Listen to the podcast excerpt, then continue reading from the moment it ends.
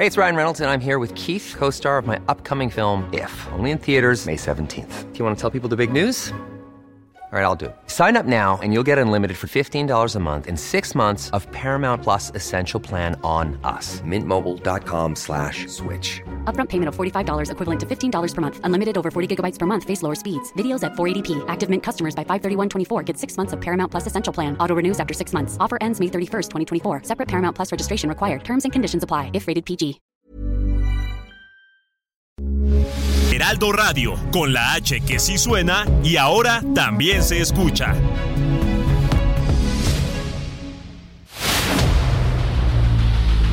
El dedo en la llaga.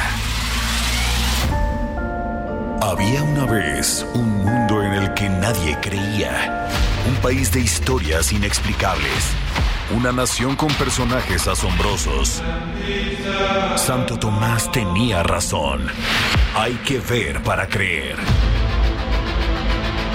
El México increíble, las verdades que duelen, la voz de los que callan, el dedo en la llaga. Infórmate, diviértete, enójate y vuelve a empezar.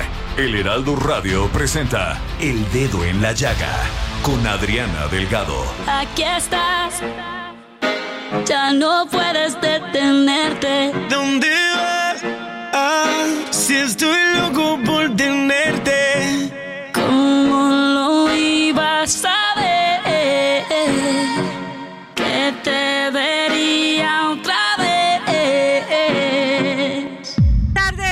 Están? Los saludo con mucho gusto, iniciando esta semana con este lunes 8 de mayo del 2023, casi 10 de mayo.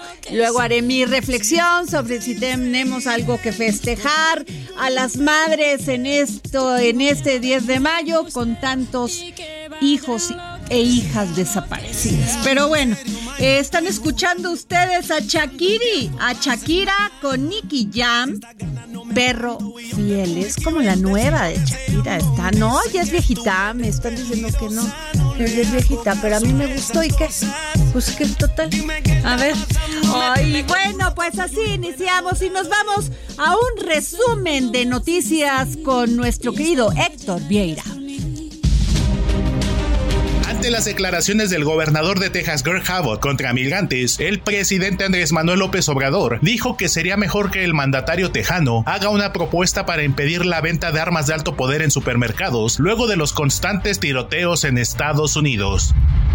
El mandatario mexicano también hizo un llamado respetuoso a la Unión Americana a no burocratizar el otorgamiento de ventas o permisos para migrantes que realizarán el trámite en vísperas del fin del título 42. Durante la conferencia de prensa matutina de este lunes, personal de Alstom dio a conocer que el próximo 8 de julio llegará el primer convoy para el tren Maya, pero estos deberán de ser sometidos a múltiples pruebas antes de dar el visto bueno para que se puedan usar en el proyecto. Pena de cárcel hasta por 16 años y multas económicas que superan el medio millón de pesos prevé la reforma al Código Penal Federal para combatir la tala ilegal. Las modificaciones al Código Penal endurecerán las sanciones para quienes incurren en este ilícito, pero excluye a los miembros de las comunidades rural, indígena y afromexicana que transporten leña o madera para uso doméstico. En otros asuntos y en la víspera de la discusión de la primera parte del llamado Plan B de la reforma electoral, que se debatirá a partir de este lunes en la Suprema Corte de Justicia de la Nación, la Consejería Jurídica del Ejecutivo Federal aseguró que de invalidarse el proceso legislativo con el que se aprobaron, la Suprema Corte estaría sustituyendo al Congreso de la Unión. La Fiscalía General de Justicia del Estado de México reclasificó el caso del actor Octavio Ocaña, quien murió por un impacto de bala en octubre de 2021. En un inicio, la investigación apuntó a un homicidio culposo, pero ahora la representación social clasificó las pesquisas por homicidio doloso, donde una persona intervino con la intención de quitarle la vida a otra. El abogado de la familia adelantó que la Comisión Nacional de los Derechos Humanos emitirá una recomendación sobre el caso del joven actor. Desafortunadamente, en el primer cuatrimestre de 2023 se rompió la tendencia de homicidios dolosos a la baja que el país tuvo durante la pandemia de COVID-19 y luego de tres años hubo un repunte. De acuerdo con el reporte diario de la Secretaría de Seguridad y Protección Ciudadana sobre este delito entre enero y abril de 2023, hubo al menos 366 homicidios dolosos más que el mismo periodo del año pasado, cuando se registraron más de 8000. En otros temas, el presidente Andrés Manuel López Obrador aseguró que llueva, truene o relampaguee, el tren Maya, una de las obras emblemáticas de su sexenio, se inaugurará en diciembre. Durante el primer trimestre de 2023, se expidieron más de 38 mil tarjetas de visitante por razones humanitarias a personas provenientes principalmente de Haití y Cuba. La tarjeta de visitante por razones humanitarias es un documento al que toda persona en movilidad tiene derecho y es solicitado a las autoridades migratorias del país.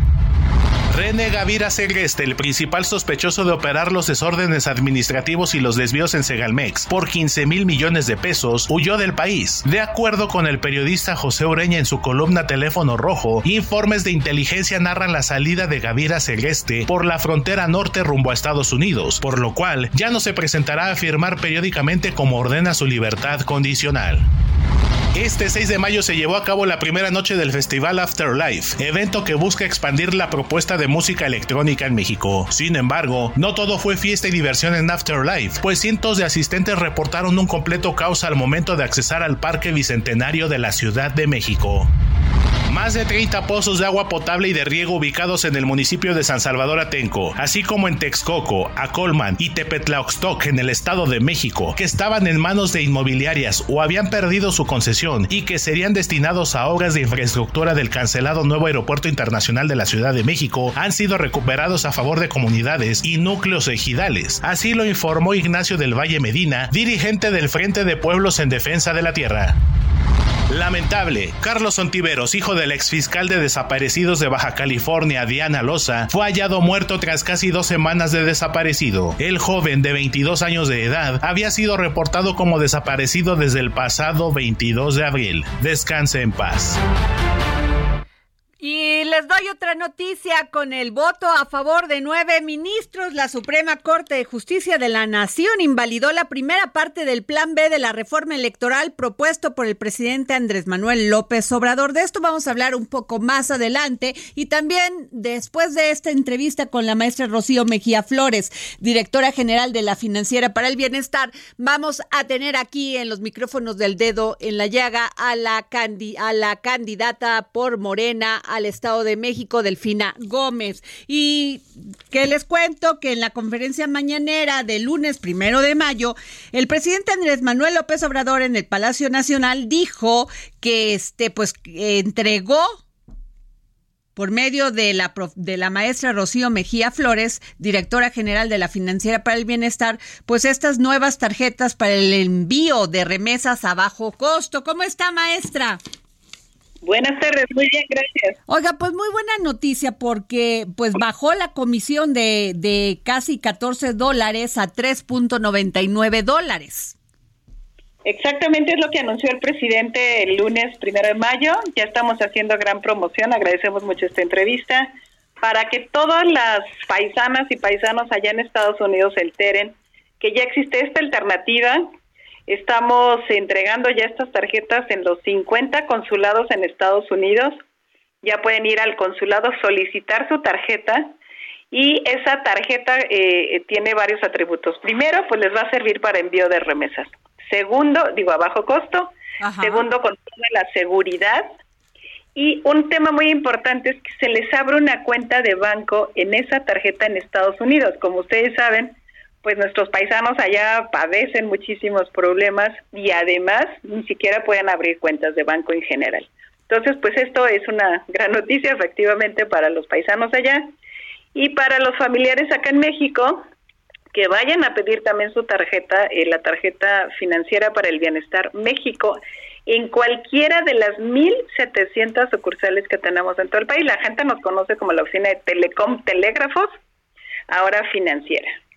Así es, qué importante esto que nos comenta maestra Rocío Mejía Flores, directora general de Financiera para el Bienestar, porque efectivamente están endureciendo toda la política en contra de los migrantes en Estados Unidos. El, el gobernador de, de Florida, pues este trae casi una persecución a casa de indocumentados, entonces pues ni ni el ID les van a permitir sacar.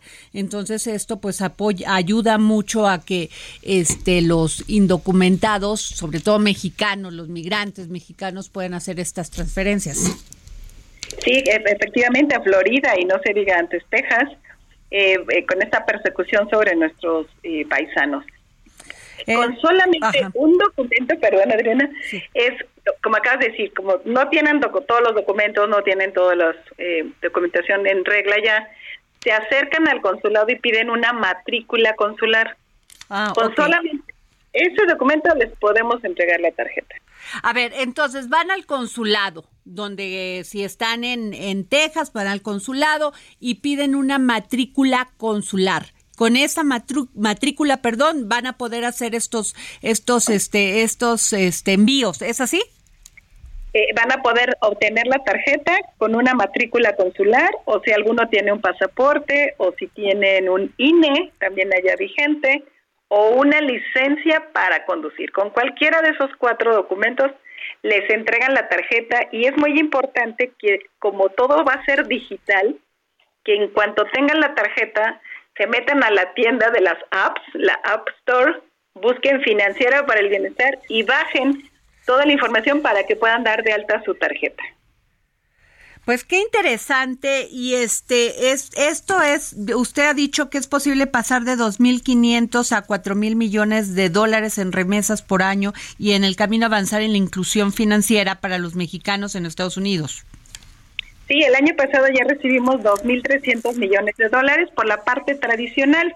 Si alguien en Estados Unidos mandaba a través de cualquier remesadora, Nada más lo único que tienen que decir es quiero que mi familiar, ahora que viene el 10 de mayo, quiero que mi mamá reciba esta remesa en cualquiera de las sucursales Telecom, ahora financiera para el bienestar. Eso ya está abierto, llevamos años recibiéndolos así y queremos que esos 2.300 millones, como bien mencionas, se puedan duplicar y hasta triplicar siempre en beneficio pues de nuestros connacionales. Claro. maestra, le quiero hacer una pregunta. Muchos este muchos de los migrantes que pasan a Estados Unidos, mm, una parte son mexicanos, otros ya deciden quedarse aquí, que son muchos centroamericanos, incluso en Veracruz, en toda esta zona de, del, del, Golfo de México. Ellos si quisieran enviarle a su familia no podrían, ¿verdad?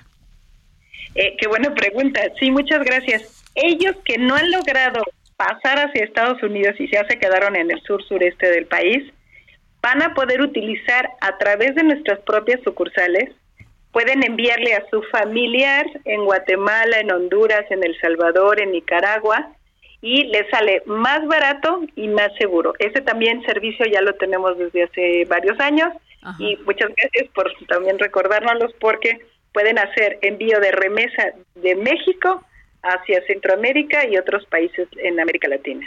Claro, ah, pues muchas gracias, maestra Rocío Mejía Flores, directora general de la Financiera para el Bienestar. Vamos a estar en contacto con usted y vamos a estar ah, pues dando a conocer este beneficio que tiene, porque de 14 dólares que, que es de comisión para, para enviar dinero de Estados Unidos a México, pues va a pasar a 3.99 dólares, siempre y cuando lo hagan de esta manera. Exacto, muchísimas gracias por Gracias, gracias maestra. Bueno, y tengo en la línea a don Pepe Ureña. Pepe Ureña, este terrible caso de Segalmex. Hola, ¿qué tal? Muy buenas tardes. Pues sí, terrible caso porque fíjate que hay mucha confusión, este, porque le quieren le quieren meter misterio. ¿Qué está pasando en el caso de Segalmex? Algo muy simple, no quieren dar las cifras reales y están intentando matizarlas este, entonces dicen, bueno, sí se entregó la leche, no se entregó, es que no se acusó recibo, y entonces ahí quieren hacer algunos este, juegos de documentos en aras de que aparezca un, daño menor al que originalmente este, esbozó la Auditoría Superior de la Federación. Llegó a hablar de 15 mil millones de pesos, no sé al final en cuánto termine. Lo que sí sé es que hay un señor que, ese, que era, estaba en Administración y Finanzas, y ese señor, de nombre René Gavira Segreste, era el que manejaba, el que compraba sin ninguna sin, ninguna prueba, sin recibir, este, así recibió en varias bodegas y ordenaba que le, dieran las facturas y pagara. Entonces este señor que sí le han documentado ese tipo de hechos y que inició un proceso, ya fue amparado, está libre en este momento y él aprovechó la libertad para huir. El dato es de información de dentro de la Fiscalía General de la República y dicen, bueno, pues se fue, ni modo, se fue. Ah, para él para él no hubo para él no hubo filtros como si los hubo como para Von Ruerich, ¿no? Eh, aparte, a él se lo detuvieron. Oye, Pepe, a ver, este, este tema de Segalmés es un barril sin fondo. Eh, hace unos, hace unos, este, que fue el viernes, leí la, escuché la noticia con Azucena Uresti y en proceso también pilas de la marca Segalmés que debieron haber llegado a comunidades rezagadas de México se venden en Polonia. ¿Puedes creerlo? Sí, es que está pasando eso. Mira, como no como no se registraron, no se documentaron las entregas de la mercancía, pero sí se pagaron, entonces la mercancía fue parada a diferentes lugares y uno de ellos son las pilas, justo que ha causado mucho escándalo eso de las pilas en Europa. Pero no es el caso único, ¿eh? Pasa con toda la mercancía porque no, pues no había control, no había control administrativo. Este señor de quien estoy hablando, René Gavira Segreste, ponía un dato adelante cuando alguien le cuestionaba, oye, pero a ver cuándo nos entregan la, mercancía, no, hay que pagarla ya porque luego viene. Y oye, pero mira, es que falta que la entregue. Sí, pero es orden presidencial. Y ahí, ahí, ahí cerraba todo. Ah, Pepe, pues no sabes cómo te agradezco, como siempre, que nos tomes la llamada para el dedo en la llaga. Te lo valoro mucho, querido amigo y gran columnista. No, muchas gracias. Pásenla bien. Gracias. Y bueno, tengo en la línea la maestra Delfina Gómez, candidata a la gobernatura del Estado de México por Morena y la Alianza Juntos Haremos Historia. Maestra, ¿cómo está? Buenas tardes. Hola, buenas tardes, Adriana. Muy bien, ¿y tú cómo estás? Muy bien, maestra. Pues ya se acerca el segundo debate usted por todo el estado recorriéndolo. Ayer este tengo aquí información de que estuvo usted eh, con integrantes de la Coparmex estuvimos eh, visitando dos municipios de Petlaustoc, La Paz, y ahí logramos contactar con algunos compañeros, pero el día de mañana también vamos a tener por ahí reuniones con, con algunos empresarios, con algunas instituciones, pero vamos muy bien, ¿eh? Maestra, este, este 18 de mayo, que es el segundo debate, pues se va a hablar de varios temas que según ya pactaron, que es política y gobierno, economía y empleo, seguridad y justicia, que eso es vital sobre todo para el tema de las mujeres, que en el cual usted está muy sensible a esto, desarrollo social, desarrollo sustentable, que es vital, el agua, el tema del agua en, en el Estado de México. Es gravísimo, maestra. Y fíjate que ahorita eh, algo que me preocupa mucho, como dices tú, por un lado son lo de las mujeres, que lamentablemente se sigue incrementando la desaparición, se sigue incrementando la violencia. Y a un lado de eso, pues también el agua.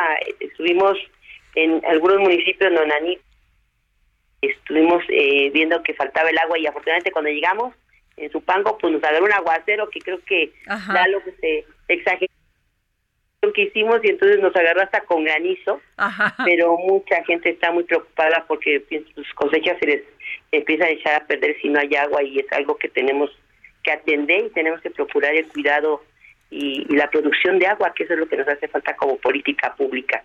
Y maestra, yo entiendo que es importante la industria, el desarrollo económico, pero a costa de, de, a costa de este sufrimiento de muchas familias que no reciben agua, eh, creo que es importante que se sienten autoridades y, y los empresarios a hablar de esto de una manera seria. Y fíjate que el día de mañana precisamente tenemos una, una reunión con nuestros compañeros de CONADEBI y con nuestros compañeros de lo que es la Cámara de Mexicana de la Industria de la Construcción. Ya hemos tenido otras reuniones, pero algo que me gusta mucho y que yo agradezco a, todos estos compañeros es que sí están en la mejor disposición de efectivamente hacer un trabajo en conjunto, un trabajo en equipo, en donde todos, o sea, todos salgamos ganando, pero sin afectar nuestro medio ambiente, sin afectar nuestra situación de seguridad en, en los servicios básicos. Y creo que es un gran paso que, que tengamos esa esa preocupación de manera conjunta porque nos va a permitir crear acciones en donde todos ganemos y que haya el menor de verdad daño que se pueda hacer a nuestra naturaleza, a nuestro medio ambiente. Maestra, en igualdad de género, que si usted ha dicho que si llega a ganar esta, esta candidatura, esta gubernatura, eh, va la mitad de las posiciones en el gobierno estatal van a ser para mujeres. ¿Es así? Así es, ya es, ya es tiempo que las mujeres también tomemos decisiones, que participemos, porque ya es una buena combinación la decisión que puede tomar un, un hombre con la decisión que pueda tomar una mujer y yo creo que eso va ayudar mucho a tomar mejores decisiones y a mayor participación en la mujer en la dentro de la política. Maestra, el tema también de la movilidad, o sea, las mujeres no solamente tenemos miedo de andar en la calle, sino de subirnos a un transporte público y caminar por nuestras calles. ¿Qué va a pasar, maestra? Mira, lo que queremos es hacer mayor presencia en lo que se refiere a nuestros policías de proximidad, que son los, primera, pues son los policías municipales, pero queremos junto con ello crear lo que es la policía de género en los municipios en donde no existe.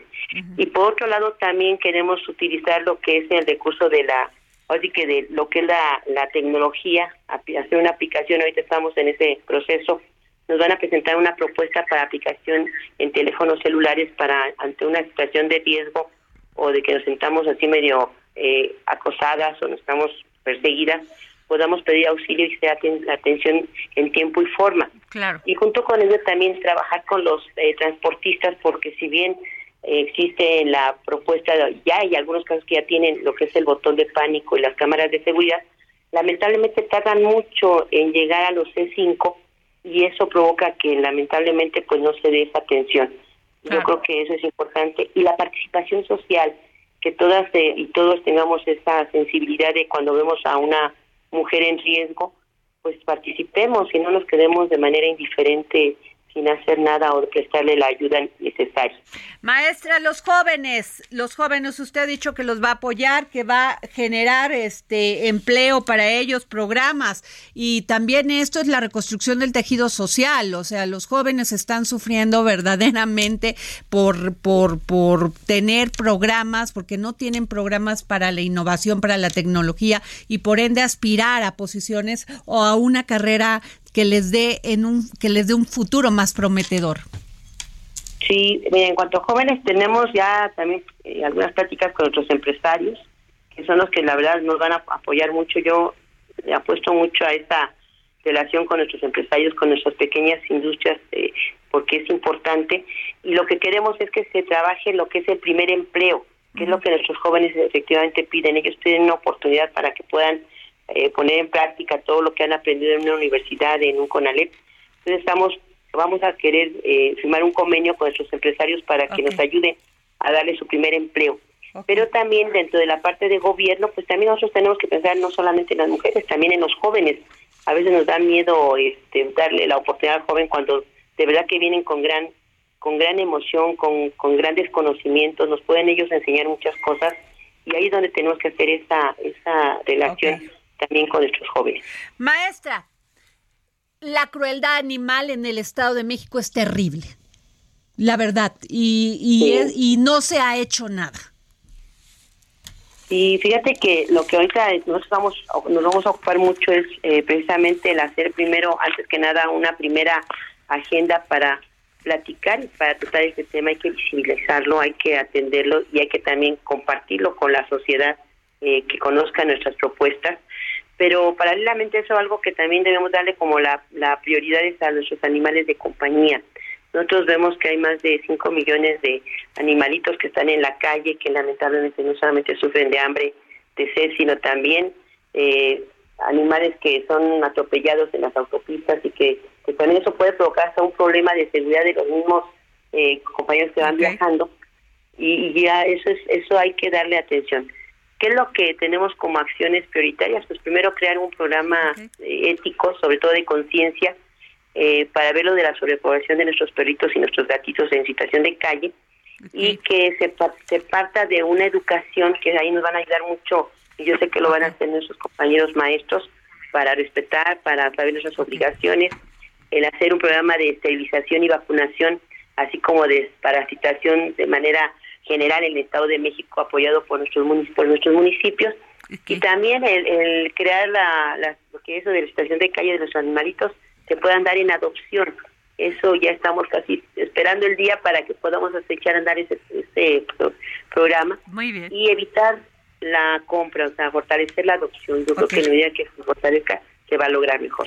Maestra Delfina Gómez, gracias por esta, tomarnos la llamada candidata a la gobernatura del Estado por, de México por Morena y la Alianza Juntos Haremos Historia. Gracias, maestra Delfina Gómez. Al sí, me da mucho gusto y un saludo a toda tu audiencia. Igualmente, gracias. Nos vamos a un corte y regresamos. Hablo en serio, May, no estoy jugando.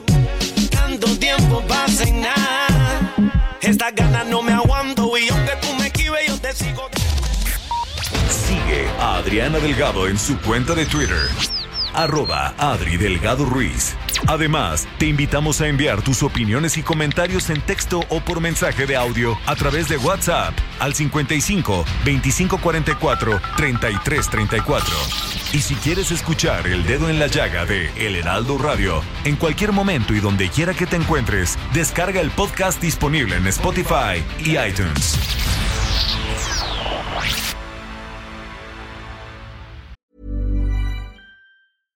Ryan Reynolds here from Mint Mobile. With the price of just about everything going up during inflation, we thought we'd bring our prices down. So to help us, we brought in a reverse auctioneer, which is apparently a thing. Mint Mobile unlimited premium wireless. Ready to get 30, 30, bit to get 30, bit to get 20, 20, 20, bit to get 20, 20, bit to get 15, 15, 15, 15 just 15 bucks a month. So, Give it a try at mintmobile.com/switch. slash $45 up front for 3 months plus taxes and fees. Promo rate for new customers for limited time. Unlimited more than 40 gigabytes per month slows. Full terms at mintmobile.com.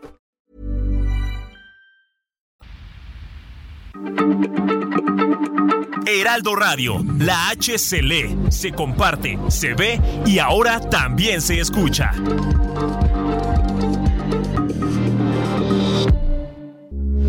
Heraldo Radio, con la H que sí suena y ahora también se escucha.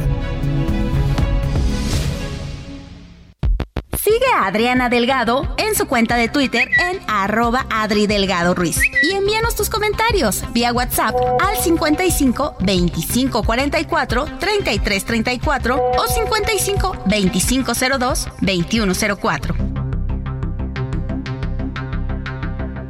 Adriana Delgado entrevista en exclusiva al arquitecto Mauricio Rocha. Es una ciudad que tiene un gran movimiento de gente todos los días. Hay escasez de transporte, no es suficiente. Aparte de todo, tiembla, es sísmica. ¿Cómo construiría usted estos barrios? Número uno, el sueño de todos debería ser recuperar el agua en la ciudad, los ríos. ¿Cómo se puede recuperar aquí en la Ciudad de México? Bueno, es una pregunta complicada, pero factible. Por ejemplo, nosotros ahora estamos trabajando en la cuarta sección haciendo la Cineteca y el, las bodegas de arte. Hay unos ríos vivos eh, que, que casi nadie conoce y que están casi sin estar este, contaminados. Si nosotros empezáramos por esas zonas arriba, donde están los primos manantiales, donde estaba la, ermita de Vasco de Quiroga, donde sigue brotando el agua, y si desde ahí empezáramos a curar eh, el agua, que es una, una, agenda que deben tener los, los, gobernadores, para que se empiece a espejear y, limpiar esa parte y seguir con la siguiente, y así sucesivamente para lograr tener otra vez la presencia de, del agua, de los ríos en nuestras ciudades. Eso significa, eh, obviamente eh, lograr que algunos ríos que se convirtieron en viaductos se volvieran a convertir en elementos con agua y, para el, paseo peatonal y el encuentro de las gentes. Si logramos eso porque hay una mejor eh, transporte, si hay una mejor condición de relación entre las partes para no tener tantos coches, sin duda regresaríamos a cosas mucho más esenciales, como ahora pasó con la pandemia. Es decir, una de las grandes noticias de la pandemia es que las calles en vez de coches permitieron que la gente saliera en mesas y sillas a comer afuera y se hizo una mayor relación de la comunidad con el exterior. Eso, si se empieza a transformar y aprendemos de eso, no se nos olvida lo que pasó y lo que sí aprendimos dentro de lo trágico que fue la pandemia, nos llega, llevaría a, ciudades mucho más sanas, más interesantes, eh, donde, donde nos encontramos caminando y conviviendo más entre los seres humanos. Jueves, 10.30 de la noche, El Dedo en la Llaga, Heraldo Televisión. Bueno, regresamos aquí al dedo en la llaga. Yo estaba aquí de mal hablada, muy veracruzana, pero vamos con Olaf porque tú tienes información. ¿Qué tal, Adri? Buena tarde. Mira, pues tengo que dar una muy buena noticia, buena y necesaria noticia, ya que la Policía Cibernética desconecta 91 páginas web en Quintana Roo relacionadas con actos delictivos. La Secretaría de Seguridad Ciudadana, a través de la Policía Cibernética de Quintana Roo, desactivó 91 páginas web que realizaban actividades delictivas en perjuicio de la ciudadanía y juventudes. Con el trabajo de inteligencia y monitoreo de las redes sociales, la Policía Cibernética dio de baja las páginas web, de las cuales 78 estaban relacionadas con la venta de drogas, 2 con la venta de armas y 11 atentaban contra la integridad de niños, niñas y jóvenes con prácticas de acoso escolar. La mayoría de las páginas ofrecían narcóticos y armas a través de redes sociales, por lo que se hizo contacto directamente con la empresa de Facebook para solicitar la eliminación de manera y de esta manera conseguir que ya no estén disponibles para los cibernautas. Pues qué buena noticia bola de pillos. Sí. este, y los pobres chavos, porque no están, no los, muchos de ellos menores de edad que caen en sus redes, ¿eh? Tal cual. En fin, bueno, pues ahí ya llegó la hora de Damián Martínez y Juan Miguel Alonso, gran, gran analistas deportivos del Heraldo Media Group. Y yo tengo mi primera, a ver si quieren hagan campanitas así de, del primer. Pues resulta que ganó el Canelo, pero para mi humilde punto de vista, que no soy experta, pero sí puedo opinar, ese derecho me lo da la Constitución. Me parece que le dieron un bulto, le pusieron un bulto a mi querido Canelo y haz con él lo que tú quieras. Sí, Gran, gran. Se abre del lado izquierdo, mi querido Damián. Adri, un, placer como siempre estar aquí todos los lunes eh, y a todo el auditorio que en el dedo en la llaga y aquí en Heraldo siempre nos escucha 98.5, ya lo sabes, y está comiendo, buen provecho y vámonos, vámonos con la información deportiva. ¿Bulto? Gran fin de semana deportivo en el box también, bulto o no bulto. Yo creo que yo creo que fue una una pelea el Canelo Álvarez eh, viene en esta curva descendente ya, Adri. Como deportista ya no es lo que, lo que era hace cinco o seis años. A mí me parece que, el, que la discusión la, también la toca muy bien Juan Miguel. Eh, ya lo veníamos platicando. Esta pelea de ¿es o no es Canelo Álvarez el mejor boxeador eh, mexicano? Yo pienso que no, totalmente. No creo que, que sea lo que fue un Julio César Chávez, la verdad. No sé, Juan Miguel, ¿tú cómo viste esa pelea?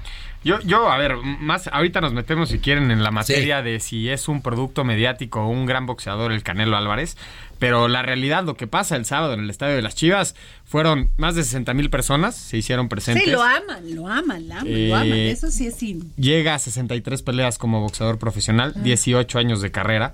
12 años después regresa a México, tira a John Ryder en el quinto round, en el octavo también lo cuentan como un resbalón. Sí el Canelo son 59 victorias, dos empates, dos derrotas, 39 por la vía del cloroformo, o sea, del Oye, le rompe la nariz a este señor, sí, le rompió la nariz y, se veía que no podía respirar porque estaba tragándose la sangre. Y con esto sí, con esta victoria el Canelo sigue siendo campeón unificado de peso supermediano. ¿Qué significa esto? Que las cuatro divisiones que avalan el box, Organización Mundial de Boxeo, Consejo Mundial de Boxeo, Federación Internacional de Boxeo y Asociación Mundial de Boxeo, los cuatro títulos los tiene el Canelo Álvarez en las 165, 167 libras. ¿Qué significa? Que en este peso el Canelo es casi imposible de ganar. El único que le ganó fue Mayweather, que se fue 50-0 retirado. Entonces, se escucha el, hablar del Canelo de no es un, no es un gran boxeador. Bueno, qué, gran boxeador. Yo dije no, que le habían puesto un bultín. Pero en la conversación es esa. Es, es que le ponen bultos, no es un gran boxeador. No es pero, es que un, un deportista que lleva 18 años en, en, la, en la sala del espectáculo, que se habla de él y que no existe otro boxeador que tenga los mismos reflejos y el mismo foco de atención que tiene el Canelo y que no ha nacido el mexicano que lo supera hoy en día, yo creo que no, no, hay, no hay otro que escoger. Ah, que peleó contra John Ryder y unos podrían decir es un bulto. Bueno, John Ryder tiene 38 peleas, ha ganado 32 ocasiones, ha perdido nada más seis veces. Entonces tú, dices, tú dices que Canelo Álvarez es el mejor boxeador de la historia, por lo que me estás diciendo. No, eh, no, es Julio César Chávez. A mí me parece que, eh, o El Salvador, este. No, bueno, está. Este, está Juan Manuel Márquez, que yo no recuerdo peleas de verdad que emocionen como, como, esa que vimos cuando noquea a Pacquiao. Esas eran peleas. Y la realidad es que un Canelo Salvador Álvarez. Sánchez. Sí, un Canelo Álvarez no es, no es el, el boxeador que que, que la verdad nos quieren vender. Es un producto, Juan Miguel.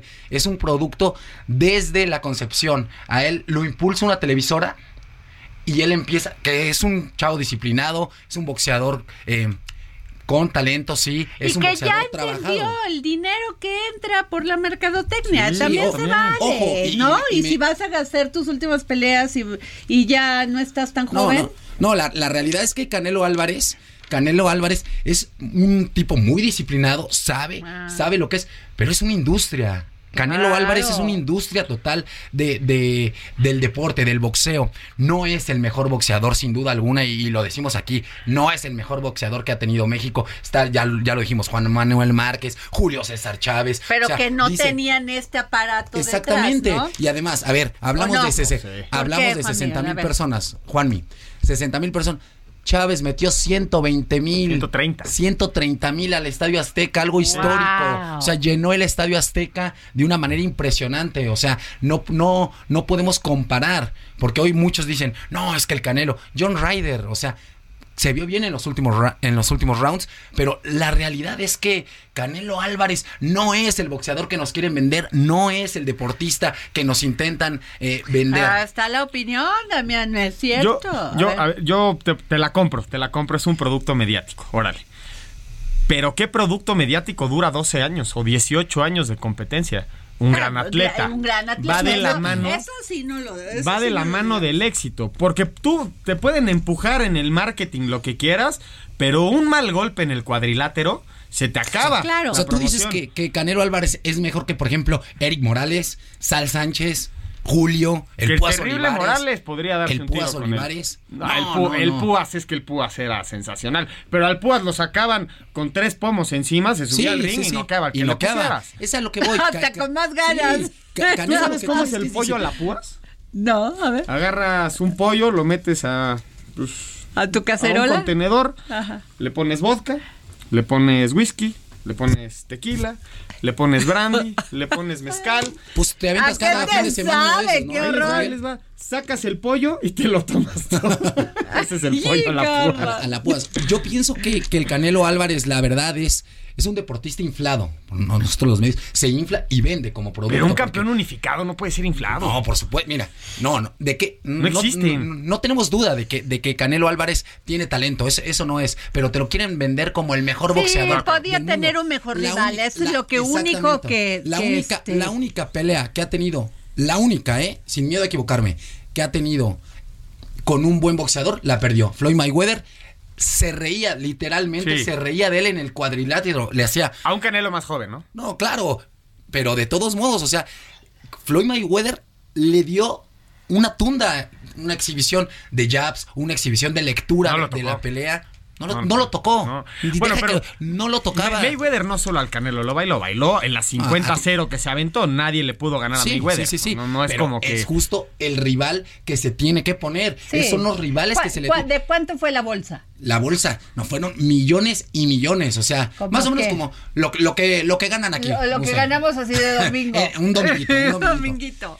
Y La- ¿La bolsa? ¿Qué, qué sigue? ¿Qué sigue para el Canelo Álvarez? Pero ya Él- tienes la bolsa. ¿Cuánto se ha de haber ganado? Unos 100 No, millones Canelo de Álvarez dólares. ganó 10 millones de dólares. Ah, bueno. Más todo. el- Ryder se llevó 3.8 garantizados. Ah, bueno, nomás más el por, o sea, pay-per-view, y por... más el pay-per-view, Ay, sí. Les fue está bastante- bien, les fue bastante muy les fue bien. bastante bien, pero esta es la... la ¿Tú te la- dejarías dar una cocoliza por un millón? ¿Cuánto? ¿Un millón y medio? De, de pesos, ¿De de, dólares? de lo que quieras, sí. Sí. Sí, por supuesto. Yo ma- Bueno, ya. mañana me voy, me voy a, entrenar y, y nos subimos. ¿Qué sigue para el Canelo Damián? Eh, parece que él quiere sacarse la espina de Bivol en septiembre, pero serían las 175 libras. Subiría al peso crucero. Él está acostumbrado al peso eh, supermediano, donde es unificado y nadie le ha podido ganar más que Mayweather. Y también está por ahí alzando la mano un boxeador mexicano. Benavides. Benavides. Ah, está sí. ahí. Ay, ese vamos para a seguir. A ver, cuéntenme de Benavides. No, Benavides lleva 17-0 Sí. eh, en su carrera. Tremendo, es, es un joven boxeador. que levanta la mano y dice, fajador. el Canelo me tiene Buen miedo. punch. Sí.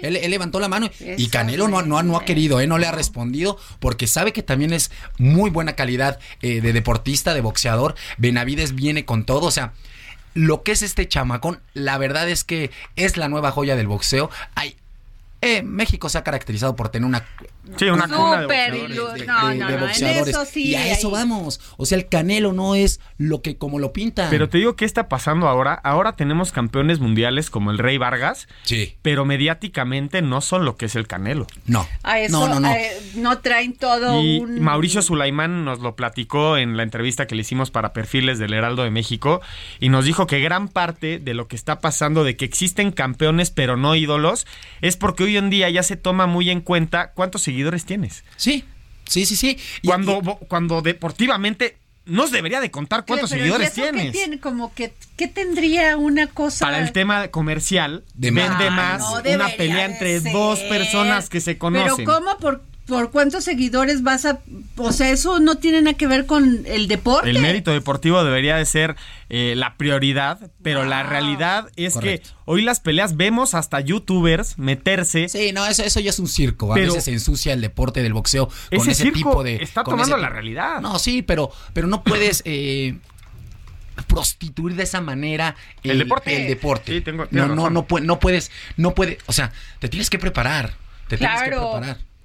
Oye, a ver, y este, bueno, eh, Checo Pérez, pero antes yo sí quiero preguntarles de este tema que de la de la asociación de na- la de natación. A ver, por favor, porque eso sí me causó un conflicto. A ver, hay- ¿qué pasó ahí? Ahí te va. Hay un conflicto eh, muy fuerte ahorita en, en- en la natación. A ver. Eh, varias deportistas, varias nadadoras eh, eh, tuvieron que le redujeron el, el- el recurso deportivo. Entonces se tuvieron que poner a vender sus trajes de baño vía internet. Que es lamentable que, que pase esto en, en el deporte y que lo seguimos viendo, que los recursos... se- ¿Por qué pasa eso, Damián? ¿Por qué, Juan Miguel? ¿Por qué? Un juez federal vinculó a nuevo proceso a Kirill Todorov. ¿Quién es Kirill Todorov? El expresidente de la Federación Mexicana de Natación. Ajá. ¿Por qué se le juzga? Por un delito de peculado por un monto exacto de desvío de recursos de mil de 155 millones No, pues, 770 es que, mil ¿qué 327 pesos. ¿Qué significa esto? ¿Quién es Kirill Todorov? Él estuvo bajo el mando de la Federación de Natación durante muchos años y muchos atletas se quejaron que no estaban llegando los apoyos que destina la CONADE a la federación. ¿Cuál es el proceso para que caiga el dinero a los atletas? De la Secretaría de Educación Pública sale el presupuesto para los atletas, cae a la CONADE. La CONADE es la encargada de repartir y generar el presupuesto de las federaciones que participan y Así es. compiten en México, les dan el dinero a las federaciones y las federaciones permean todo ese presupuesto sobre sus atletas. Aquí la gran bronca es que la CONADE no puede poner ni quitar a ningún presidente de las federaciones porque esos presidentes se votan a través de las asociaciones estatales. Así es. sí. Entonces es, un tema político. Es, es un tema político, es un tema más de democracia en el sentido de que se juntan y ellos y ellos eligen. Es un tema que le ha dado muchísimo la vuelta, ha sido muy polémico y las menos culpables son las nadadoras. Vean, Qué o sea, terrible. y que, y que y que históricamente la natación ¿Pero qué les cuesta? Si Es ya se quieren los- llevar una lana, pues sí, pero pues atiende a tus deportistas. No, o sea, ya- ¿por qué todo tiene que ser? O sea, me lleno, Me acumulo, lleno, así, o eh, sea, los me quedo bolsillos, con ah, todo y ustedes miserables se quedan en la calle. O sea, ¿por qué? Y en el deporte, ¿por qué se da eso? La lana, entiendo, pero oye, son los delincuentes. Es que eso es. Por eso no tenemos buenos deportistas. Pues, No, no solamente porque, o sea, y no es un tema de que no tengan esa capacidad deportiva, sino que no tienen los apoyos. La expectativa de la victoria de toda la afición mexicana en el deporte nacional es exigente. Es están hay atletas para los Juegos Olímpicos, tienen que ganar medalla porque si no a qué van. Pero la realidad es que esos atletas que van a competir a los Juegos Olímpicos compiten con herramientas por un Pero nivel, dos niveles, emoción. tres debajo de los que realmente están ganando. No, y Entonces, la natación cuando te gana da uno es una sorpresa. la- la natación te da emoción resultado, De que no te 100%. apoyan, de que te discriminan, de que no te pelan. O ¿Cuántas sea, veces ¿con vemos- qué emoción van a ir a ganar ¿Cuántas un veces vemos eh, atletas que van a competir en sus disciplinas a mundiales de básquetbol, mundiales de clavados, de natación, de atletismo, que se tienen que costear sus gastos, pagar su hotel, pagar sus uniformes? Muy es tache, inaudito. que lo metan a la cárcel. Sí, totalmente. Neta, que lo Pero- metan a la cárcel. Checo Pérez. Checo Pérez, no, Juan Miguel. Tremendo lo de Checo Pérez. Lástima que queda en, en segundo lugar en el Gran Premio de Miami. Inicia muy bien la, la, la cual, o sea, había salido en la parrilla, claro, primero. Y lo de Max Verstappen, que Ay, es ese muy no amigo lo quiere, no lo quiere, le tira toda la mala onda a mi checo. O sea, Pero ahí les va, es ahí un les va envidioso. el quitarrisas. A ver. Max Verstappen salió en la posición número Nueve. 9 y no hubo quien lo pudiera parar. Hay un momento en la carrera, faltando como 10 vueltas en la 47-48, donde ya había un duelo directo entre Max Verstappen Sí, y Checo. Pérez. Los dejaron correr. No duró ni una vuelta. Max traía un ritmo que no, era posible que el checo sostuviera para detenerlo. Y la realidad, y lo dijo el checo, es que mereció ganar Max Ahora, Verstappen. ¿qué tan peligroso tiene, puede ser que estos anden en pique en una pista? En pique hay 20, ca- hay 20 coches en pique. Entonces el riesgo siempre es máximo. Cuando llevas un coche a, 300 kilómetros por A hora, pues el riesgo es gigante. Pero es que el, este, ma- el Verstappen no Sí, quiere a Max mi Verstappen. checo, entonces no, vaya ahí que, a hacer. tenemos que entender una cosa y, Sí, y no. que, y tiene que quedar muy claro. En el rol dentro de la escudería que compiten, que es Red Bull, hay un rol. El rol de Checo Pérez es secundario. La escudería apuesta por Max Verstappen, por el niño maravilla, el de Holanda, ese que desafía, que corre, que rebasa. Esa es la posición.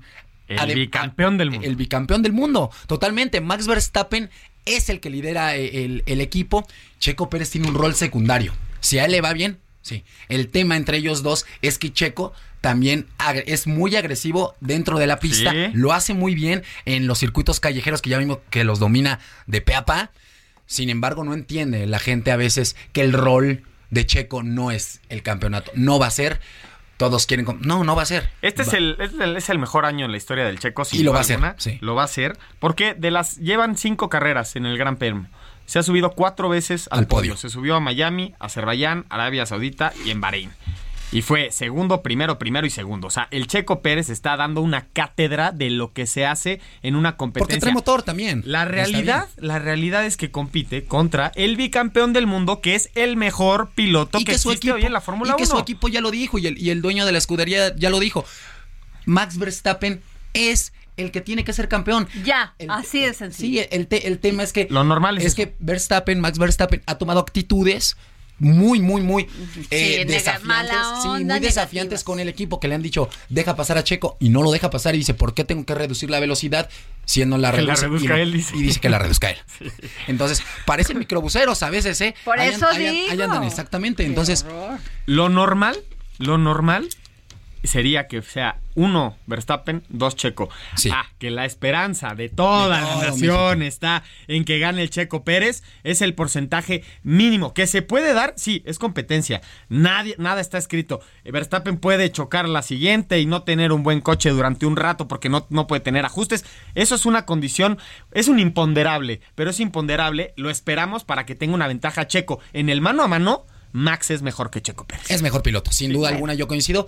A veces nos gana lo patriota y decimos, no, este Checo, Checo es un tremendo, tremendo piloto. Pues a mí no Sin- me cae bien. ¿eh? Sí, sin embargo, Max Verstappen es un fuera de serie, ¿eh? Oigan, o sea, es bueno. total, total al que le apuesta ver. el equipo. ¿Qué más tenemos? Tenemos tres minutos. A ver, Repechaje del fútbol mexicano. Ya, ya se dieron a conocer las fechas y los horarios de la liguilla del fútbol mexicano. El miércoles juega el equipo de Monterrey contra Santos. Rayados. Y, y el sábado. Uh, el América bueno. también juega San Luis contra el América y San Luis juegan miércoles y sábado. Tigres Toluca, jueves y domingo, al igual que el clásico tapatío. Clásico Atlas tapatío que por cierto hoy Chivas. cumplen 117 años de historia. Oye, ese va a estar bueno. mexicano. ¿Y qué tal anda el Atlas? El, Bien, el pues Atlas le viene, le viene de ganar a Cruz Azul. a Cruz le ganó Azul. 1-0 a Cruz Azul. Gol de vestidor del Gol de Lozano vestidor, y golazo, no hubo ¿eh? forma. ¿Y las chivas? Las Chivas estaban Chivas, esperando. las Chivas. Las Las- Chivas estaban esperando porque calificaron dentro de los primeros cuatro lugares. Esperan después del repechaje. Ah. Y las Chivas vienen bien porque vienen, vienen embaladitas con un técnico que le ha dado personalidad al equipo Paunovic, le ha dado mucha personalidad, le ha dado una identidad y ha sacado los resultados. De hecho, es la, la, la mejor campaña de Chivas desde 2017. O sea, desde que fueron también campeones. fueron campeones con, con el pelado Almeida. Sí. Lo recuerdo. Y los chivermanos andan muy agrandados.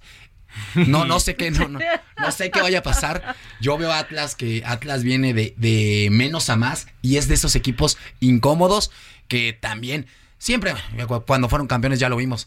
Unas ayuda, ayuditas.com le decían por ahí. De repente un penal, luego una falta de dinero. No, no, no, una, una cosa que, que, Te dolió, que ¿verdad? me dolió, me dolió. Le dolió. Y tu- y tu Ay. América. Oye, el, el fracaso yo creo que, que- que hay que señalar es el de Pachuca y Grupo Pachuca. Grupo León. Pachuca en sí. ¿Por qué? Porque Pachuca estaba peleando dentro de los primeros cuatro y termina perdiendo contra el décimo tercer lugar de la tabla y es la primera vez en la historia que el treceavo lugar califica a los cuartos de final y es el equipo de Santos. Por el otro lado tenemos a León, que también de Grupo Pachuca, deja ir la victoria frente al equipo de San Luis y consigue San Luis la calificación, pero del otro lado Grupo Orlegui pasó Santos y pasó Atlas. Ayuditas.com. Ayuditas.com, pero palomita para Grupo Orlegui y tache Sí. para Grupo Pachuca. A ver, tenemos un minuto. Un minuto, pues ya están definidos. Debe- deberíamos, dice Juan Miguel que América va a ser campeón. Yo, No, yo no he dicho nada. Yo, yo lo dudo, no, yo, lo dudo, yo lo dudo. Yo no Él, nada. él- él está emocionado con las águilas 14 de de América. febrero, ya lo Y ojo, pasamos, ¿eh? Para todos los del Cruz Azul, eh, se viene un tema importante el día de hoy en, en- en la Noria. Jugadores, hoy, hoy terminaron ya el, el torneo como tal. Fueron a la, a la institu- institución celeste, allá a la Noria, como tal. El Cata Domínguez, que es el jugador histórico con más partidos en, en la, en la era de un jugador en Ajá. Cruz Azul, no va, no va a renovar. Es casi un hecho que no va a renovar. Lo intentan, hoy salió, se tardó más de una hora en la Noria platicando de su renovación o no. Va a haber cambios en Cruz Azul y también se viene un, un nuevo Y estadio. en Europa, rapidísimo, eh, el Chaquito Jiménez llega a 22 bien anda, goles. Ya bien supera a Luis García, el Chicharito, como Sí. el máximo goleador mexicano en su primera temporada en. Europa. El Chucky Lozano salió lesionado, tiene un esguince en la rodilla, entonces podría no jugar el Final Four. Y por último, el Real Madrid, campeón de la Copa del Rey. 425 días le bastaron al Chelotti para ganar absolutamente todo. Bueno, esto fue Qué todo gozada. aquí en el dedo en la llaga. Nos escuchamos mañana. Tengo miedo de que me guste y que vaya a enloquecer. El Heraldo Radio presentó El Dedo en la Llaga con Adriana Delgado.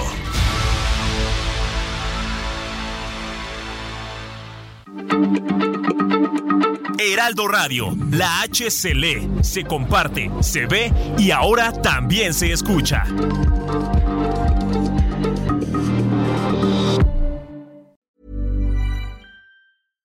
Selling a little or a lot? Shopify helps you do your thing however you cha-ching. Shopify is the global commerce platform that helps you sell at every stage of your business. From the launch your online shop stage to the first real life store stage, all the way to the did we just hit a million orders stage. Shopify is there to help you grow. Shopify helps you turn browsers into buyers with the internet's best converting checkout. 36% better on average compared to other leading commerce platforms because businesses that grow grow with Shopify. Get a $1 per month trial period at shopify.com/work. shopify.com/work.